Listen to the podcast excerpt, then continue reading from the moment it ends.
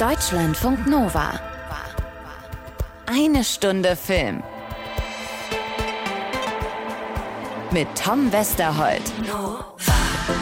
Ja, äh, ist eher eine Stunde Lazarett heute mit äh, Tom Versehrtenhold und Anna Krawollner. Was ist bei uns bitte los? Ja, mein Sohn ist eher äh, Krawollner, würde er Wollner mit Nachnamen heißen. Äh, der hat mir gestern Abend schön einen Chuck Norris Roundhouse Kick gegen den Kehlkopf verpasst, so dass mir tatsächlich Sprechen und Schlucken heute etwas schwer fällt. Mein Gott, dich hat's vorne am Evas Apfel erwischt. Mir hat's auf der anderen Seite hinten den Nacken rausgehauen. Ich weiß nicht mehr so ganz genau, warum und wobei. Auf jeden Fall schleiche ich seit Tagen rum, als hätte ich vergessen, den Kleiderbügel aus dem Pulli zu nehmen. Das sieht sicherlich auch nicht schön aus. Ähm, mein Vorschlag wäre, Anna, heute podcasten wir einfach mal im Sitzen. Ich habe so gehofft, dass du sagst im Liegen oder ohne zu sprechen, aber nee, okay, ich, ich sitze heute. Ach Gott, ja. Ähm, du hast den deutschen Sam Mendes getroffen. Zumindest jemanden, der eine ähnlich große Vorliebe für das Jahr 1917 haben Ja, muss. lange angekündigt. Ich habe ja auch schon alleine mit mir selber über den Film gesprochen und mit Felix Kamera. Äh, natürlich um Im Westen nichts Neues. Der ist ab Freitag auf Netflix und der Regisseur dazu heißt Edward Berger. Und dieses Interview habe ich endlich dabei. Aha, dann können wir vielleicht mit dem rausfinden, wie sich das so anfühlt. Es auf die Longlist geschafft zu haben, vielleicht dann ja auch im nächsten Schritt auf die Shortlist und im übernächsten Schritt zu den Nominierungen für den, wie heißt das jetzt, bester nicht englischsprachiger Film, heißt es mittlerweile, ne? Früher hieß es mal bester ausländischer Film. Ist es nicht Best International? Ich Oder Best International, ja, der Name ist ein paar Mal geändert worden, aber ich bin sehr gespannt drauf.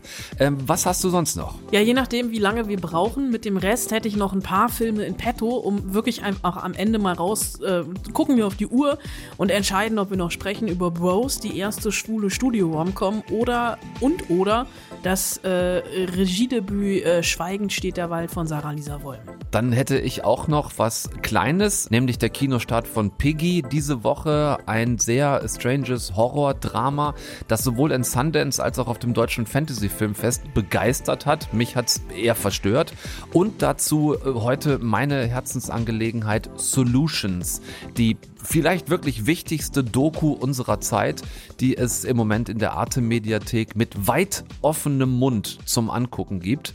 Aber lass uns vielleicht mit Wagner und mit dem Ring des Nibelungen anfangen. Ich sehe schon, wir stapeln heute sehr tief. Ja, es ist der neue Fatih Akin-Film, der Rheingold heißt, also tatsächlich wie der erste Teil von Wagners Ring des Nibelungen. Das sind ja insgesamt, glaube ich, vier Opern. Die erste davon ist Rheingold. In, da, da wird das besagte Rheingold auf dem Grund des gleichnamigen Flusses von den drei Rheintöchtern Voglinde, Wellgunde und Floßhilde beschützt, die allerdings hier in dieser Fatih Akin-Verfilmung eine eher erstaunlich untergeordnete Rolle spielen. Bis gar keine. Na gut, gar keine. Das, das wäre jetzt der, der verhinderte Spoiler an dieser Stelle. Das ist auch schön. Es ist stattdessen, äh, ja, nicht die Wagner-Oper, die Akin ins Kino bringt jetzt am Donnerstag, sondern es ist die Geschichte von Rapper beziehungsweise Gangster und bei ihm kann man die beiden Dinge voneinander trennen. Äh, das ist ähm, bürgerlich der äh, Kurde Riva Hajabi gewesen, 81 geboren, Mitte der 80er Jahre aus dem Irak mit seinen Eltern geflohen und dann letztendlich in Deutschland in Bonn gelandet. Wir sehen Kindheit und Jugend und dann ihn als jungen Erwachsenen, ähm, dann gespielt von Emilio Sacraia und alles in dieser Geschichte läuft am Ende darauf hinaus. In Stuttgart gibt es einen alteingesessenen Goldhändler. Die kaufen Zahngold an. Dieser Goldhändler hat eine Vereinbarung mit Bestattungsinstituten in ganz Deutschland. Er bekommt Zahngold für 2 Euro das Gramm. Die Bestattungsunternehmen erzählen den Hinterbliebenen irgendetwas von wegen, dass das Amalgam vom Zahn zu entsorgen so aufwendig und teuer ist, weil es Sondermüll ist. Was natürlich völliger Quatsch ist, denn Amalgam verdampft einfach in der Scheideanstalt bei 600 Grad. Das gewonnene Gold verkauft der Händler dann für den marktüblichen Goldpreis. Jeden Montag bringen sie eine Ladung von Stuttgart in die Scheideanstalt nach Pforzheim. Ja, den Überfall auf den Transporter, den hat es wirklich gegeben, 2009. Und Qatar hat den mit anderen zusammen durchgezogen und dafür acht Jahre Gefängnis gekriegt. Nach fünf ist er wieder rausgekommen. Bis dahin war das aber ein weiter Weg. Eigentlich ist es so die typische im Staub geboren Tellerwäsche-Millionärgeschichte, die wir von jedem anständigen Gangster-Rapper erwarten, inklusive Schlägereien ohne Ende. Und natürlich auch so ersten Rap-Versuchen, die wir sehen beim äh, Produzenten, den der alte Fatih Akin-Kumpel Dennis Moschito spielt. Blut in der Küche, meine Eltern hassen sich. Gewalt zu Hause ist anders als auf der Straße ich. Sag Vater niemals Brot brechen, scheiß auf Benz. Uns wird ein Zimmer mehr plus Kammerjäger schon helfen. Mein Problem, fangen wir mal damit äh, an, ist, dass mir Fatih Akin ein bisschen wenig Distanz zu seinem eigenen Film hat. Ich finde, er wirkt zu involviert, also zu eingesogen von seiner eigenen Filmstory, macht aus einer eigentlich ganz klar ambivalenten Figur Chata dann doch irgendwie so ein Wagner-Siegfried fand ich. Ich hatte ganz, ganz große Bauchschmerzen beim Gucken des Films, weil ich auch irgendwie dachte, das ist hier so ein, ähm, äh, er ist so verliebt in seine Geschichte und so distanzlos, dass ihm die Geschichte so ein bisschen abhanden gekommen ist, weil der Film ja durchaus auch, äh, also vom, vom Genre her ist es irgendwie, es ist eine Gangstergeschichte. Ich habe in einem Interview gelesen, er versucht hier irgendwie so ein bisschen den deutschen Paten zu machen oder einen auf deutschen Paten zu machen. Also ein großes Gangster-Epos.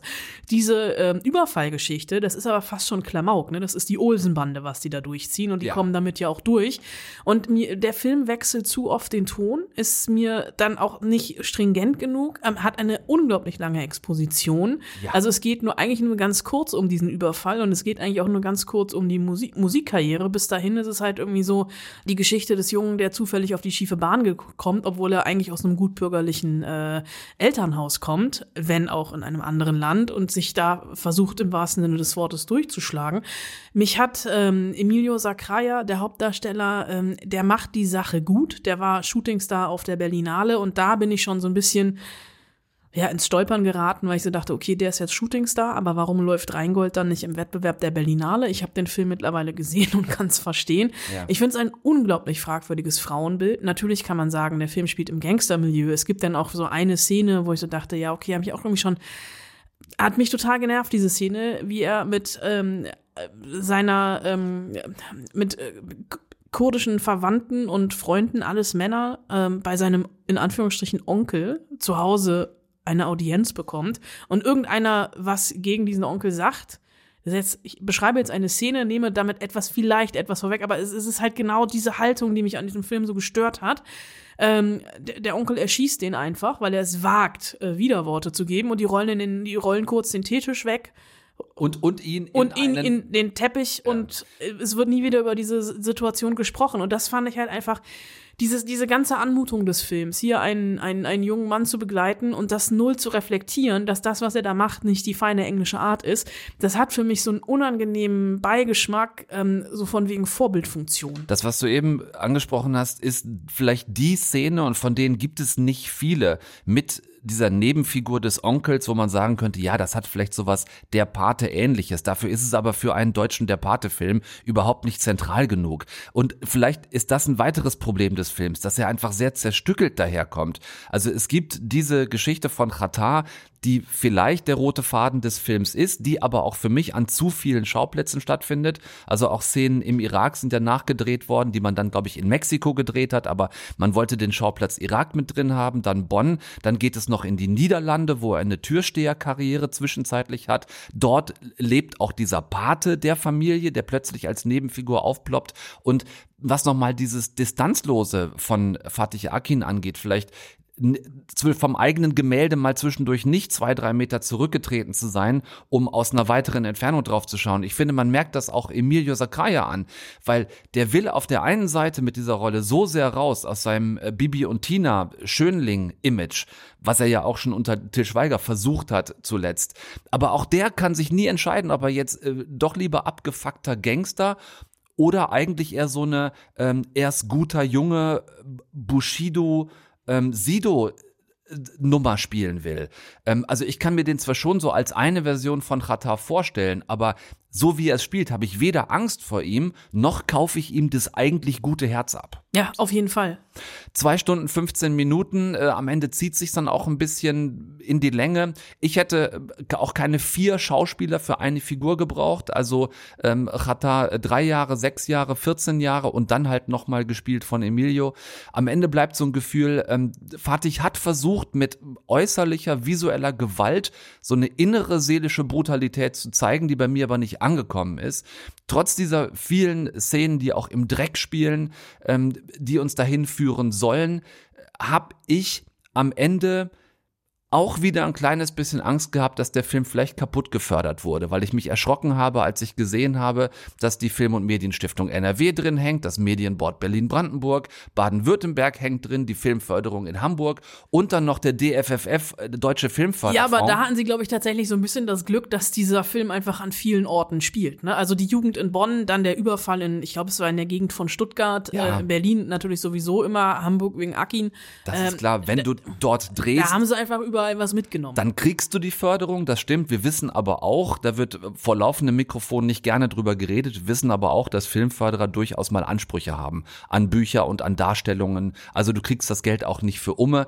Das ist was, was uns auch Filmschaffende immer dann mal erzählen, wenn, wie gesagt, das Mikro gerade aus ist, weil vor laufendem Mikrofon dann die Gefahr doch ein bisschen groß ist, beim nächsten Film einfach kein Geld mehr zu kriegen. Sagen wir mal einfach, wie es ist. Also, es ist kein Film, in den man ab Donnerstag unbedingt reingehen muss. Nee. Ähm, die Biografie von Qatar sicherlich grundsätzlich nicht uninteressant. Ähm, ein bisschen mehr sich vorher zu entscheiden, was davon man wirklich erzählen will, hätte diesem Film aber ganz gut getan. Wollen wir von diesem einen Regisseur zu dem anderen Regisseur?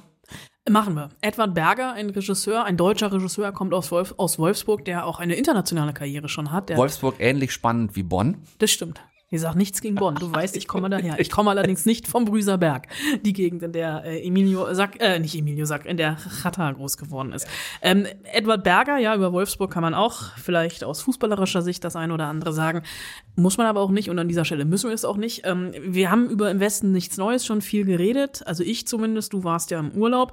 Ähm, der Film ist jetzt ab Freitag auf Netflix und ich habe ähm, und deswegen wird in dem Interview nachher auch äh, kurz ein bisschen persönlich, den Film ähm, in, versucht, äh, mit meiner Frau zusammen zu gucken. Äh, und ähm, nach einer Viertelstunde war sie schon total fertig. Also sie ich habe ja, stelle montags immer so eine kleine Watchlist vor, was ich die Woche noch so gucken muss. Und bei Im Westen nichts Neues sagte sie, den guckst du nicht alleine, den will ich mitgucken. Ich mag nämlich Kriegsfilme. Fand ich schon mal eine interessante Aussage, Kriegsfilme zu mögen, egal. Wir haben dann eine Viertelstunde geguckt und ich dachte so nach einer Viertelstunde, ich stopp, mache jetzt mal kurz auf Stopp und stelle die Gretchenfrage, ob sie weiter gucken möchte, weil sie war schon total fertig. Und ich dachte mir, wenn wir das jetzt zu Ende gucken, und äh, da dachte ich noch, dass der Film komplett die ganze Zeit an der Front bleibt, was er ja nicht tut, Ähm, Dann wird's vielleicht eine unruhige Nacht. Wird's vielleicht eine unruhige Nacht und eine unruhige Woche und ich versuche hier jetzt einfach mal präventiv nicht meine Ehe zu retten, aber das äh, emotionale Wohlbefinden meiner Frau Schaden abzuwenden. Schaden abzuwenden, weil dieser Film unglaublich brutal ist und gerade ja auch noch mal so eine Aktualität bekommen hat Ja. mit ähm, jungen Männern, die sich freiwillig gezwungenermaßen in den Krieg verabschieden. Und sie hat dann auch tatsächlich nach einer Viertelstunde gesagt, ja, ist vielleicht besser, wenn ich das nicht zu Ende gucke. Und genau damit habe ich äh, Edward Berger ähm, nicht, um Gottes Willen, nicht konfrontiert, aber erzählte halt natürlich so im Vorgespräch, ne, ich muss mein Mikro, muss die Mikrofone auspegeln. Ich, äh, man gratuliert dann ja immer zu den Filmen und sowas und habe gesagt, ja, ich habe versucht, die mit meiner Frau zu gucken, hat nicht funktioniert. Und dann begann unser eigentliches Gespräch. Ich kenne den Film von 1930, ich habe das Buch gelesen. Ähm, warum jetzt eine Neuauflage? Also erstmal finde ich das äh, vollkommen richtig und wichtig, dass Ihre Frau, dass es auch Zuschauerinnen gibt wie Ihre Frau, die das nicht ertragen. Denn ich wollte keinen Film machen, der irgendwie leicht zu ertragen ist und konsumierbar ist, sondern der auch an die Grenzen geht. Und dass dann Leute auch sagen, ich möchte das nicht, habe ich vollstes Verständnis und gehört auch dazu. Denn alles, was man, wenn man es leichter machen würde, leichter konsumierbar, dann wird es auch irgendwann Propaganda. Und genau ist, das ist und Beschönigtheit. Und ich bin mir sicher, dass wir noch weit von den Grauen der Realität entfernt sind, die auch momentan, wie man sie wahrscheinlich auch momentan in der Ukraine erlebt. Für mich war es wichtig, den Film zu machen, um genau diese Perspektive eben zu haben, die schiere fast Unerträglichkeit. Ja? Und meine Hoffnung ist natürlich, dass sie beim Großteil der Zuschauerinnen auf der Seite runterkippt, wo sie sagen, ich guck's mir gerade noch so an, finde es aber auch schwer. Äh, Und natürlich fallen dann auch einige zu anderen Seiten. Ich hoffe, der Großteil ist auf der linken Seite, auf der, auf der Seite, wo wir sagen, okay, ich schaue es mir zum Ende an und nehme auch ein bisschen was mit nach Hause. Der Grund war ein Gefühl, dass immer wenn ich amerikanische oder englische Filme dieses Genres gucke, immer das Gefühl habe, dass da auch was Hero Heroinisierendes und Glorifizierendes dabei ist. Ist auch kein Wunder, es ist eine Heldengeschichte bei Engländerinnen und Amerikanerinnen. Ja? Das ist einfach eine Geschichte, die, die das Gefühl haben, mein Großvater ist in den Krieg gezogen, musste sein Land verteidigen und die haben auch gewonnen und sind äh, glorreich zurückgekommen und wir konnten die feiern und in den Arm schließen und wenn dann den überlebt hat. Die jungen Leute hatten sicherlich auch Traumata, aber sie konnten die irgendwie heilen. Äh, Amerika ist in den Krieg gegen, den, äh, gegen seinen Willen in, hat Europa äh, hineingezogen worden, hat Europa vom Faschismus befreit. Das hinterlässt eine ganz andere Legende, eine ganz andere Kultur, eine ganz andere Historie, ein Unterbewusstsein bei den Filmemacherinnen. Und das können wir alles nicht haben. Wir haben äh, nichts als, also auf keinen Fall Stolz geerbt auf das, was da passiert hat. Wir haben nichts als Schuld, Trauer, Gram, Scham geerbt, die wir auch als Verantwortung zu tragen haben, finde ich jeden Tag. Und aus diesem Gefühl heraus macht man einen ganz anderen Film als einen amerikanischen Film. Und das wollte ich eigentlich damit zeigen. Und das fand ich eigentlich eine interessante Perspektive, auch in anderen Ländern das zu schauen. Ähm, denn das ist eine wirklich singulär deutsche Perspektive, denn wir sind das einzige Land, die zwei Kriege im letzten Jahrhundert in die Welt getragen haben. Es gibt eine äh, signifikante Änderung zum, äh, zur Buchvorlage von Erich Maria Remarque. Mhm. Alles andere ist fiktiv, beziehungsweise basiert auf den Erinnerungen von Remarque. Aber was ja historisch verbürgt ist, ist dieser Austausch im Zug, diese Rahmenhandlung, diese diplomatische Rahmenhandlung. Warum haben Sie das dazugefügt? Weil ich das Gefühl hatte, also es war mir wichtig, ein Element hinzuzufügen, was wir im Grunde mittlerweile wissen, was Remarque damals nicht wusste. Denn er hat das Buch 19, Ende der 20er Jahre geschrieben, also mehr als 90 Jahre her. Da erschien es. Und da gab es den Zweiten Weltkrieg noch nicht. Und wir wissen mittlerweile, wohin das geführt hat. Dass der Erste Weltkrieg nur der Anfang eines zweiten, wahrscheinlich noch viel schlimmeren und viel größeren Kram in die Welt tra tragenden Krieges äh, und eines langen, langen Konfliktes, der da erst den Anfang hatte. Und diese Verhandlungen im Zug wurde hinterher von Nationalisten benutzt, um Matthias Erzberger oder generell der Politik die Schuld in die Schuhe zu schieben, dass sie versagt haben und den Krieg verloren haben, gegen den Willen des Militärs, die einfach sagten, wir hätten ihn auch gewonnen, was natürlich überhaupt nicht stimmte. Die, das Militär hat Matthias Erzberger dazu benutzt, ihn dahin zu schicken, weil sie selbst zu feige waren, das zu unterzeichnen und sich eben nicht diese Blöße geben wollten. Und das hat man später benutzt und das hat am Ende auch zum Zweiten Weltkrieg geführt.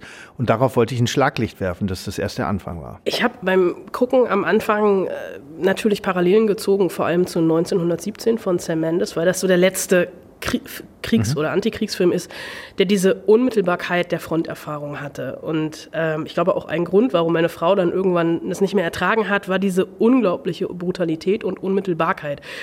Sie haben schon gesagt, ähm, es wird bei weitem noch schlimmer gewesen sein. Aber trotzdem stelle ich mir immer die Frage, wie schwierig ist ist, dass mit den Blutspritzern auf der Kamera ähm, fliegende Gedärme in der Inszenierung so hinzukriegen, dass die Balance zwischen der Emotionalität, aber auch ähm, dem Massaker, dass die funktioniert.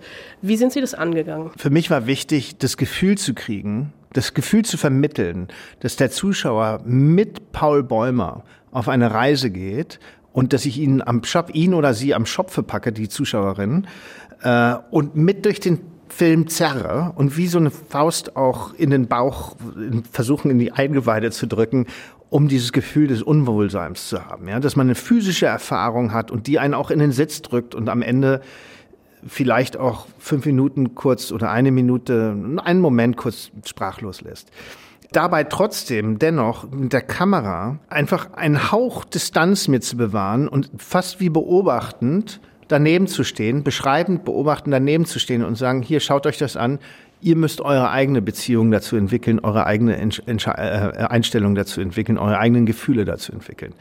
Und das war der Versuch. Also einfach so, so, eine, so, so eine, einerseits zu packen und dennoch äh, ähm, einen Hauch an, an der Seite zu stehen und zu beobachten, um nicht zu sehr zu manipulieren und äh, auf die Tränendrüse zu drücken und dem Zuschauer, der Zuschauerin das Gefühl zu geben, dass sie hier irgendwie was aufgetischt bekommt, was sie jetzt unbedingt hinunterschlingen muss. Aber wie sah gerade an der Front oder an den Frontszenen ähm, die Schauspielarbeit aus? Sie haben mit Felix Kamera zumindest in, im Film- und Fernsehbereich eine Neuentdeckung, ein Schauspieler, der vorher keine Kameraerfahrung hatte. Mhm. Mit Albrecht Schuch natürlich einen gestandenen Schauspieler, der in den letzten 20 Jahren nicht wegzudenken war, auch mit, mit Eddin und Daniel Brühl. Mhm. Ähm, wie sah das aus? Ist viel Vorbereitung, viel Proben vorher, viel Reden drüber und dann ist beim Drehen eigentlich immer nur so die gemeinsame Erfahrung, da von Einstellung zu Einstellung hindurchzugehen. Also viel passiert da im Vorhinein. Äh, ich kann Ihnen eine Szene beschreiben, die wirklich, glaube ich, bei allen Nachwirkungen hinterlassen hat. Und zwar mit Felix Kamera, der im, in einem Krater auf einen Franzosen trifft, äh, der gerade stirbt, den er erstochen hat und äh, wo er den Tod in Echtzeit sozusagen miterlebt. Die Szene war drei Minuten oder drei Seiten im Drehbuch, das heißt dann meistens drei bis fünf Minuten oder so, wenn sie lang ist. Wir haben sie das erste Mal geprobt, dann war sie plötzlich achteinhalb. Äh, und wir hatten natürlich viel zu wenig Drehzeit, also anderthalb Drehtage eingeplant. Auf einmal stellten wir fest, wir werden dafür drei brauchen. Und dann hat Felix also drei Tage lang in diesem Schlammloch ge gehockt und mit diesem sterbenden Soldaten und ihm beim Tod Todeskampf zugeguckt und jedes Mal dann natürlich auch emotional darauf reagiert. Und ich glaube schon, dass das eine wahnsinnige Herausforderung, eine wahnsinnige Belastung für ihn auch war und für mich auch, äh, der das dann immer angucken muss und, und entscheiden muss, ob das jetzt echt wirkt, ob es mich mitnimmt, ob ähm, äh, und und und äh, man muss einfach mal probieren, drei Tage durchzuheulen und durchzu kämpfen und dabei im Schlamm und im Matsch zu liegen, das ist, glaube ich, nicht einfach. Gerade für jemanden, der es auch noch nie gemacht hat, der vielleicht auch gewisse Schutzmechanismen noch gar nicht hat. Dieses ähm, Verheizen von jungen Männern, wenn wir gerade irgendwie heute die Nachrichten anmachen, sehen wir das eigentlich schon wieder. Der Film hat dadurch eine Aktualität bekommen, die Sie vor zweieinhalb Jahren nicht vorhersehen konnten. Was macht das jetzt mit Ihnen, wenn Sie Nachrichten gucken? Ja, also im Grunde hat sich die Geschichte nicht verändert. Also vor 90 Jahren, vor 100 Jahren sind die jungen Menschen in den Krieg gezogen und wurden praktisch von Demagogen äh, durch Propaganda und Manipulation dazu bewegt, be mit Begeisterungsstürmen in den Krieg zu ziehen. Und so ist das heute auch. Es hat sich nicht geändert. Es gibt einen Demagogen, der im ganzen Land beibringt, dass ein Angriffskrieg völlig legitim ist und dass er nur zur Verteidigung dringt. Was natürlich in unseren Augen oder in den Augen der Welt völlig falsch ist. Ja, aber ich glaube, in Russland sieht man das tatsächlich anders. Ähm, nichtsdestotrotz, als wir den Film angefangen haben, haben wir äh, gedacht, vor zweieinhalb Jahren, dass es ein Gefühl aufkommt von zunehmendem Nationalismus und Patriotismus. Das fängt mit Putin und Trump, Trump an. Es gibt den Brexit, einen EU-Austritt. Es gibt äh, in Ungarn äh, ein rechtsgewähltes, äh, fanatisches äh, äh, Regime. Es gibt jetzt in Italien wurde rechts gewählt. Ich habe damals auch in der U-Bahn immer gedacht, wo kommen denn diese Aggressionen plötzlich her gegenüber unseren Politikern, ja, oder gegenüber gerade allem, was irgendwie fremd ist und die da oben und wir da unten. Dieses aggressive Verhalten. Und, und diesen zunehmenden Nationalismus überall, auch in Deutschland, furchtsam, furchtsamerweise, ähm, gerade in Deutschland. Und das hat bei uns dazu geführt, dass wir dachten, dieser Film ist aktuell, den muss man machen, wo man, man, guckt, wo Nationalismus so hinführen kann und wo er dann tatsächlich auch hinführt, sehen wir jetzt. Äh, eine letzte Frage. Ja. Sie, Sie, stehen, äh, Sie sind von German Films äh, auserwählt worden oder im Westen nichts Neues ist von German Films auserwählt worden, um ins Oscar-Rennen zu gehen. Äh, große Ehre, was bedeutet Ihnen das? Ja, ist natürlich eine Ehre und wir freuen uns, weil der Film dadurch mehr gezeigt wird. Das, man merkt beim Marketing gehen gleich die nächsten Schubladen auf und es kommen jetzt mehr Screenings, also mehr Vorführungen auch im Ausland, gerade im Ausland, um die ganzen Wähler auch natürlich in den Film zu bringen. Und das freut einen natürlich, weil der Film einfach äh, weit, weit mehr gesehen wird und weit mehr Aufmerksamkeit bekommt. Und das ist immer schön. Also egal mit welchem Film. Dass das jetzt ein, der Anfang eines wahnsinnig langen Weges ist, ist natürlich klar und äh, dass das auch erstmal noch nichts bedeutet, bis auf die Aufmerksamkeit ist auch klar. Und es gibt viele tolle Filme in vielen Ländern und wir hatten das Glück, zu einem dazu ausgewählt zu worden. Jetzt gucken wir einfach mal, wo das hinkommt. Ganz herzlichen Dank. Vielen Dank. Deutschlandfunk Nova. Eine Stunde Film. Ich habe das äh, gelesen zumindest, Anna. Du wirst es gleich auflösen können, ob das wirklich so ist. Und mich ein bisschen erschrocken, als es hieß, Bros sei tatsächlich die erste schwule Romcom eines großen Hollywood-Studios. Ja, das ist es. Da ist, ist, ist, muss man sich mal auf der Zunge zergehen lassen. Wir sind im Jahr 2022 und jetzt sind gerade alle meine Zettel runtergefallen vor lauter Schreck. Ich muss mal gleich unter den Schreibtisch kriechen. Ja. Äh, wir sind im Jahr 2022 und es hat sich bisher noch kein großes Major-Studio daran gewagt, an die in Anführungsstrichen Königsdisziplin der romantischen Komödie mit zwei Männern in der Hauptrolle. Ich werde meine Zwischenfrage, die ist nur sehr kurz, aber ich werde sie sehr langsam stellen, damit du die Zettel wieder aufheben Ja, kannst, die warte. dir runtergefallen sind. So. Welches Studio hat ihn denn gemacht, Anna? Etwa Warner Bros? In dem Fall ist es Universal Bros. Die haben sich dran getaut.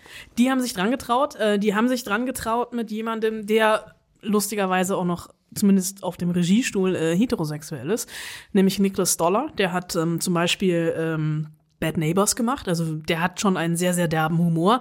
Das Drehbuch mitgeschrieben und auch die Hauptrolle übernommen hat äh, Billy Eichner, ein äh, offen schwul lebender Schauspieler, der äh, hier das erste Mal, glaube ich, sogar ein äh, Drehbuch für einen Kinofilm geschrieben hat. Und natürlich ist dieser Film ähm, total drüber, was den Humor angeht.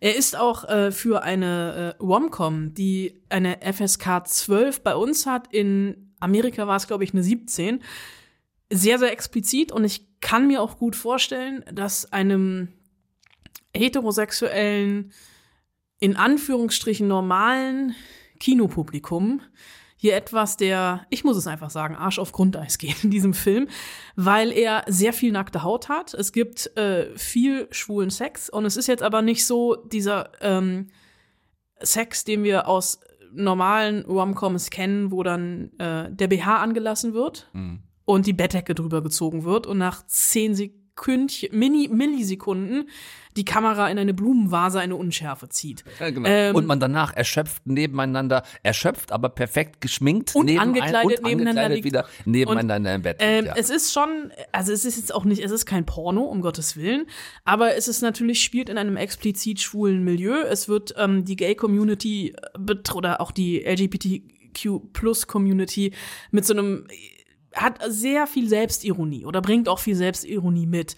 Äh, und wenn ich mich darüber beschwert habe, dass bei äh, Annika Deckers, jetzt habe ich schon wieder den Filmtitel vergessen, ähm, Elias Mbarek äh, Elias kriegt am äh, Ende die Liebesdings, Prinzessin. ne? Ja, genau, kriegst, Hm? äh, dass das irgendwie so ein Ausstellen der queeren Community war und ich mir den Film jetzt angucke, der natürlich auch voller Klischees steckt, der aber irgendwie so ein bisschen ironisch gebrochen ist und für mich viel, viel besser funktioniert. Und ähm, dieses Dilemma greift der Film auch auf, die erste Schule Romcom zu sein, indem sie der Hauptfigur, die von Billy Eichner gespielt wird, Bobby, der erfolgreicher äh, Podcaster ist und ähm, auch äh, LGBTQI plus äh, Aktivist ist, dass dem angeboten wird, äh, von einem Studio doch ein Drehbuch zu schreiben für eine schwule Romcom und er dankend absagt. Er ist nämlich auch noch damit beschäftigt, äh, ein queeres Museum in, in New York äh, hochzuziehen und da hast du dann wirklich so unglaublich großartige Szenen, weil also ein Museum, ne, du hast irgendwie sowas, äh, also also du hast so Verwaltungsakt, absolut getragen, so Sesselpupser und die sind aber alle aus der queeren Community und hauen sich gegenseitig die Köpfe ein und äh, da schießen dann ähm, Transmenschen gegen Lesben, gegen Bi-Menschen. es ist so, es ist wirklich, es ist sehr sehr lustig und um diesen Bau drumrum hast du natürlich noch diese ganz normale Liebesgeschichte. Das wollte ich fragen, weil so klingt es bisher wirklich sehr episodisch. Nee, nee, als also ob, du, äh, hast, ich, ich hab das Feld von hinten aufgerollt. Äh, du hast eine ganz klassische Liebesgeschichte. Äh, Bobby, der von mir schon erwähnte äh, Podcaster, sagt eigentlich von sich selbst, er ist Generation beziehungsunfähig und verliebt sich dann aber in Aaron und der wird als schwuler äh, Tom Brady so ein bisschen von ihm eingeführt und er glaubt halt nicht wirklich an das Funktionieren einer Beziehung, beziehungsweise er glaubt schon überhaupt, dass die er selbst sieht sich, sagen wir mal, als fünf und er ist eine zehn. Du hast jemanden kennengelernt? Ich glaube, ich bin nicht sein Typ. Er ist wie ein schwuler Tom Brady. Worauf stehst du? Auf diese muskulösen Hanks ohne eigene Meinung? Nein, ich stehe auf diese dürren Lappen, die einfach ununterbrochen reden. Er ist von dir bestimmt so eingeschüchtert wie du von ihm. Bereit für was auch immer. Ja, wann auch immer und was auch immer. Hier natürlich das obligatorische Gespräch mit der besten Freundin, die wiederum allerdings verheiratet ist und also heterosexuell verheiratet ist und Kinder hat. Aber hier wird wirklich sehr offen über alles diskutiert. Es wird sehr offen ziemlich viel gezeigt. Und es ist natürlich dieser Bad Neighbor Humor. Es ist, geht unter die Gürtellinie. Die Produzenten haben auch ähm, Dating Queen gemacht mit Amy Schumer, die einen Gastauftritt hat. Die haben Brautalarm gemacht. Also Paul Feig hat da, da ja Regie geführt. Also daran merkst du schon so ein bisschen, in welche Kerbe das zieht. Und ähm, ich glaube aber, äh, dass auch heterosexuelle Menschen an diesem Film Spaß haben können. Weil es funktioniert über dieses von vielen äh, Filmschaffenden aus Amerika immer wieder angesprochenen Don't take yourself too serious, ja. was uns ja immer ganz viele auch erzählen, so als vielleicht äh, Kerngeheimnis hinter einer funktionierenden Komödie. Korrekt. Das klingt nach, äh, nach zwei Wollnerschen Daumen, die nach oben gehen? Das sind zwei Wollnersche Daumen, die nach oben gehen. Sehr schön. Dann könnt ihr gerne ab Donnerstag in Bros reingehen. Erste schwule Romcom eines großen Hollywood-Studios. Ich finde, allein das sollte gefeiert werden. Am besten durch eure Anwesenheit. Hm. Möchtest du noch einen weiteren Film in die Runde schmeißen? Oder? Ich gucke auf die Uhr und sage nein. sage nein. Okay, dann würde ich dich gerne ein bisschen mit einer Dokumentation foltern. Stichwort Herzensangelegenheit. Mir hat vor einiger Zeit nämlich ein lieber Freund aus meiner alten Heimat eine Doku auf Arte empfohlen und gesagt, guck dir das bitte an, aber verkrafte es, dass du hinterher die Welt nicht mehr verstehst, weil du sie besser verstehst. Ich muss kurz nachfragen, deine alte Heimat zwischen Bonn und Wolfsburg, oder? Meine alte Heimat auf halbem Weg zwischen Bonn und Wolfsburg. Das ist geografisch einigermaßen exakt, Frau Wollner. Das gute alte Ostwestfalen müsste ungefähr so tatsächlich auf halber Strecke zwischen diesen beiden wundervollen Orten liegen. Diese Doku, von der die Rede ist, heißt Solutions und die Versuchsanordnung dieses Films war denkbar einfach. Man nehme zwei Hände voll der renommiertesten WissenschaftlerInnen des Planeten Planeten, pferche diese zehn Tage lang zusammen in einen Raum und stelle ihnen die simple Aufgabe, einen Plan zum Überleben der Menschheit zu fassen. Ja, nichts leichter als das, ne? Ist eigentlich so wie wir hier jeden Dienstag. Ganz ähnlich, ja. Ähm, ausgehend allerdings von dieser ebenfalls simplen Grundsituation. For 99% of human history, people believed the Earth was the center of the solar system. And they looked up in the sky and they saw what happened and it made perfect sense to them. And then 500 years ago, along comes Copernicus and his buddy Galileo, when they're like, nah, the sun is the center of the solar system. It's super interesting and very, very analogous to our time. Is that they went to the powers to be at the time and they said, hey, guess what? The Earth isn't the center of the solar system. And what the Catholic Church said to him was, you can stick that telescope where the sun doesn't shine. They stuck him in, and they stuck him in jail for the rest of his life. Yeah. Why? Why? Because if Earth was diminished, so were they. And the only fact they cared about was their status, their privileges, and their power. Äh, einigermaßen krasse Analogie zu heute, ne, als Kopernikus und Galileo für 500 Jahren ungefähr ankamen und sagten, ey Menschheit, mal ganz kurz, wir haben uns da alle ein klein bisschen vertan. Nicht die Erde ist das Zentrum des Universums, sondern die Sonne ist einfach das Zentrum unseres Sonnensystems. Da kam die katholische Kirche und hat sie weggesperrt, die beiden, äh, damit sie nicht ihre Bedeutung und damit ihre Macht verliert wirklich ähnlich wie die Regierungen vieler Weltmächte heute. Also wir ignorieren die Erkenntnisse der Wissenschaft oder blocken sie auch einfach weg, ne, damit wir unsere planetenzerstörenden Wirtschaftsmächte nicht verlieren. Um welche Erdenprobleme genau haben die sich in ihren zehn Tagen Zusammensein gekümmert? Und hatten die was zu essen in der Zeit? ich glaube, ja, sie haben ich glaube, Wasser und Brot. Was gibt man WissenschaftlerInnen? Ja, mehr brauchen sonst? die nicht. Wasser, Brot und ähm, gute Gedanken im Endeffekt um die größten und wichtigsten, also die modernen Zusammenhänge heute aus äh, Wirtschaft, Politik, Umweltschutz äh, und Gesellschaft.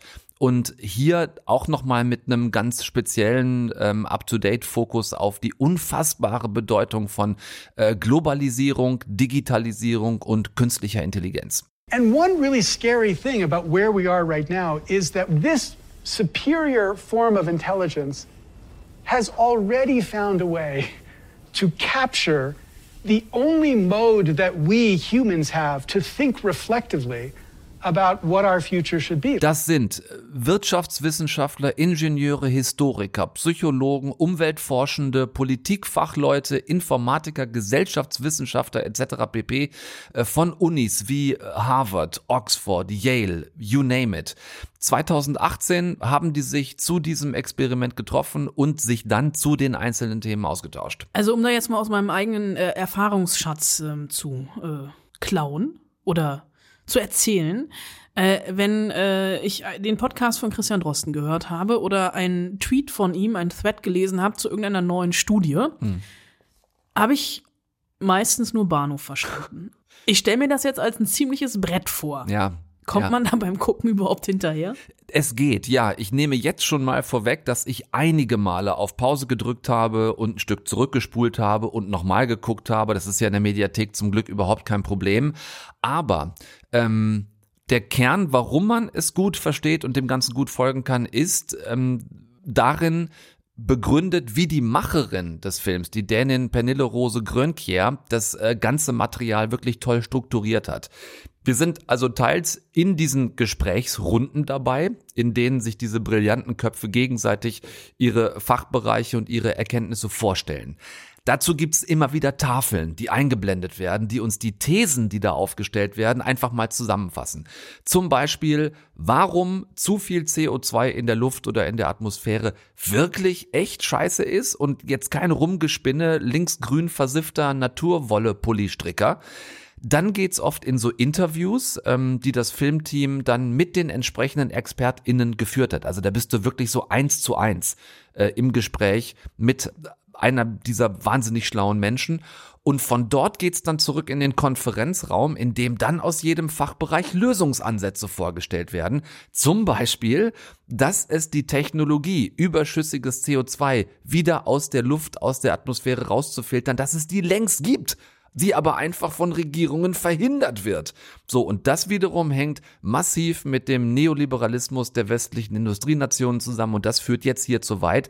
Aber es ist, wenn du es so strukturiert der Reihe nach vor Augen gehalten bekommst, wirklich ein krasser Augenöffner. Du hast eben äh, die Digitalisierung schon erwähnt. Äh, was sind da die Erkenntnisse? Das sind auch wieder keine, die wir hören wollen. Ähm, äh, Johann Bollen, junger Informatikprofessor aus Indiana, nennt sie dann trotzdem sehr direkt beim Namen. We've been experimenting with society.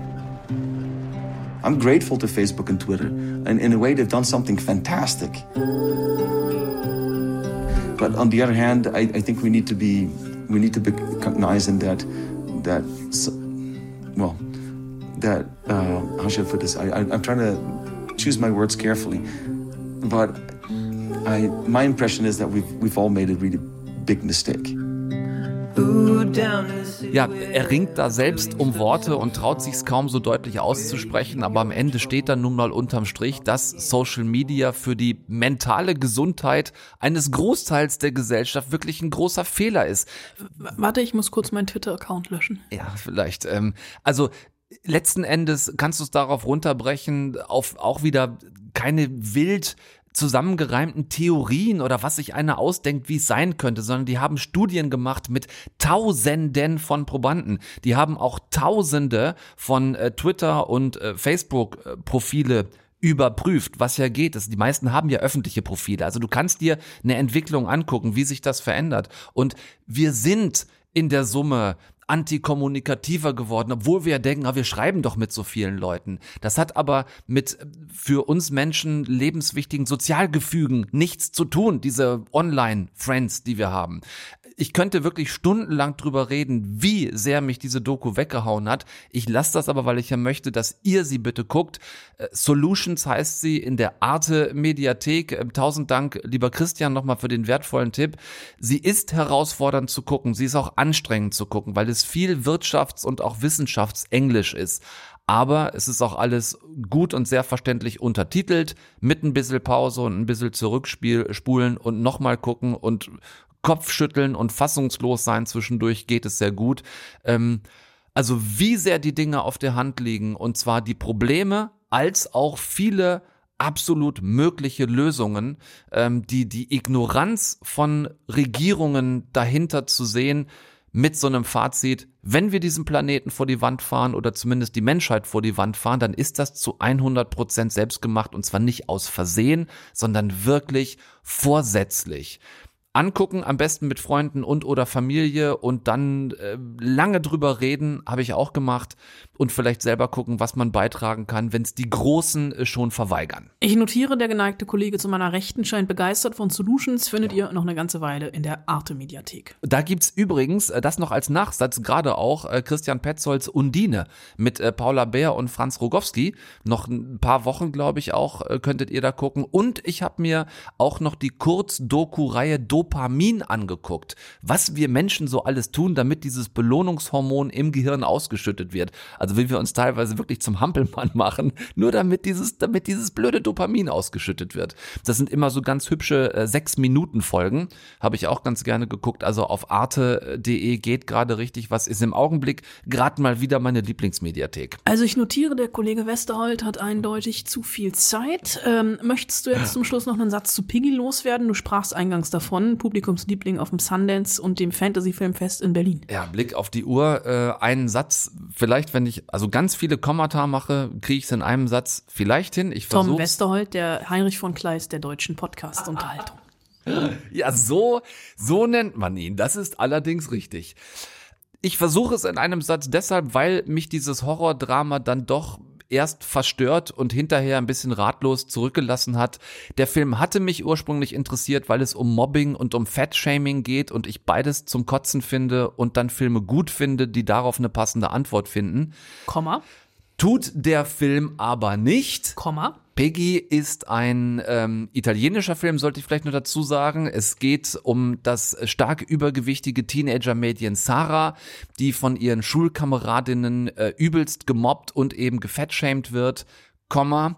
Ähm, Sarah auch noch die Tochter des örtlichen Fleischers, kann sich nicht wehren, sie ist ähm, ja schwach und eingeschüchtert. Also mit schwach meine ich, dass sie auch in so Konfrontationssituationen dann ganz doll anfängt zu stottern und also wirklich hilflos, als hilflos uns gezeigt wird.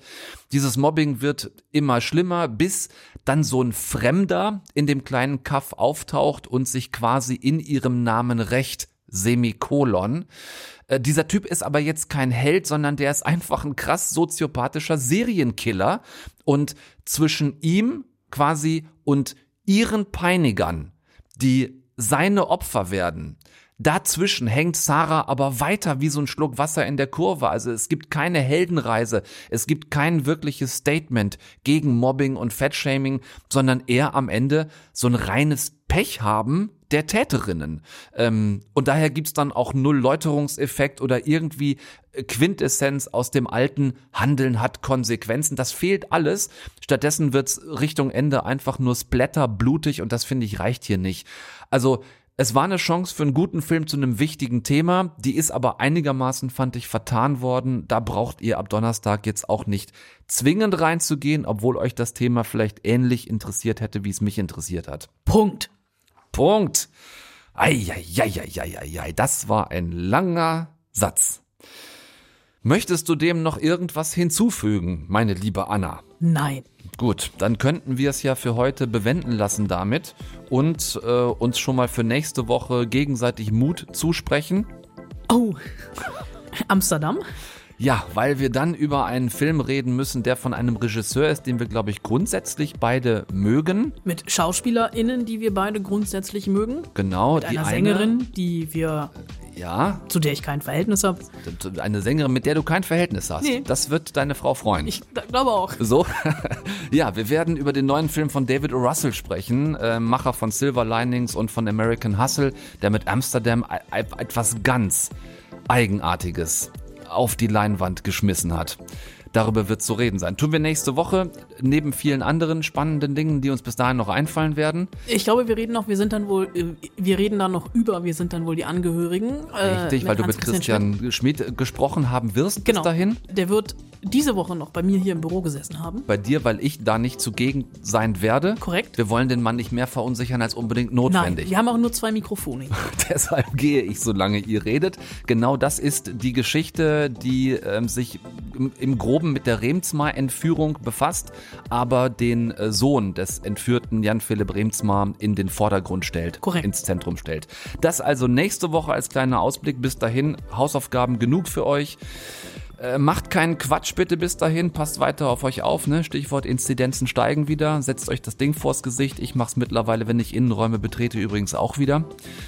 Und ähm, ja, bleibt fit, achtet auf euch, guckt vor allem nichts, was wir nicht auch gucken würden. Hauptsache es flimmert. Deutschlandfunk Nova. Eine Stunde Film. Jeden Dienstag neu.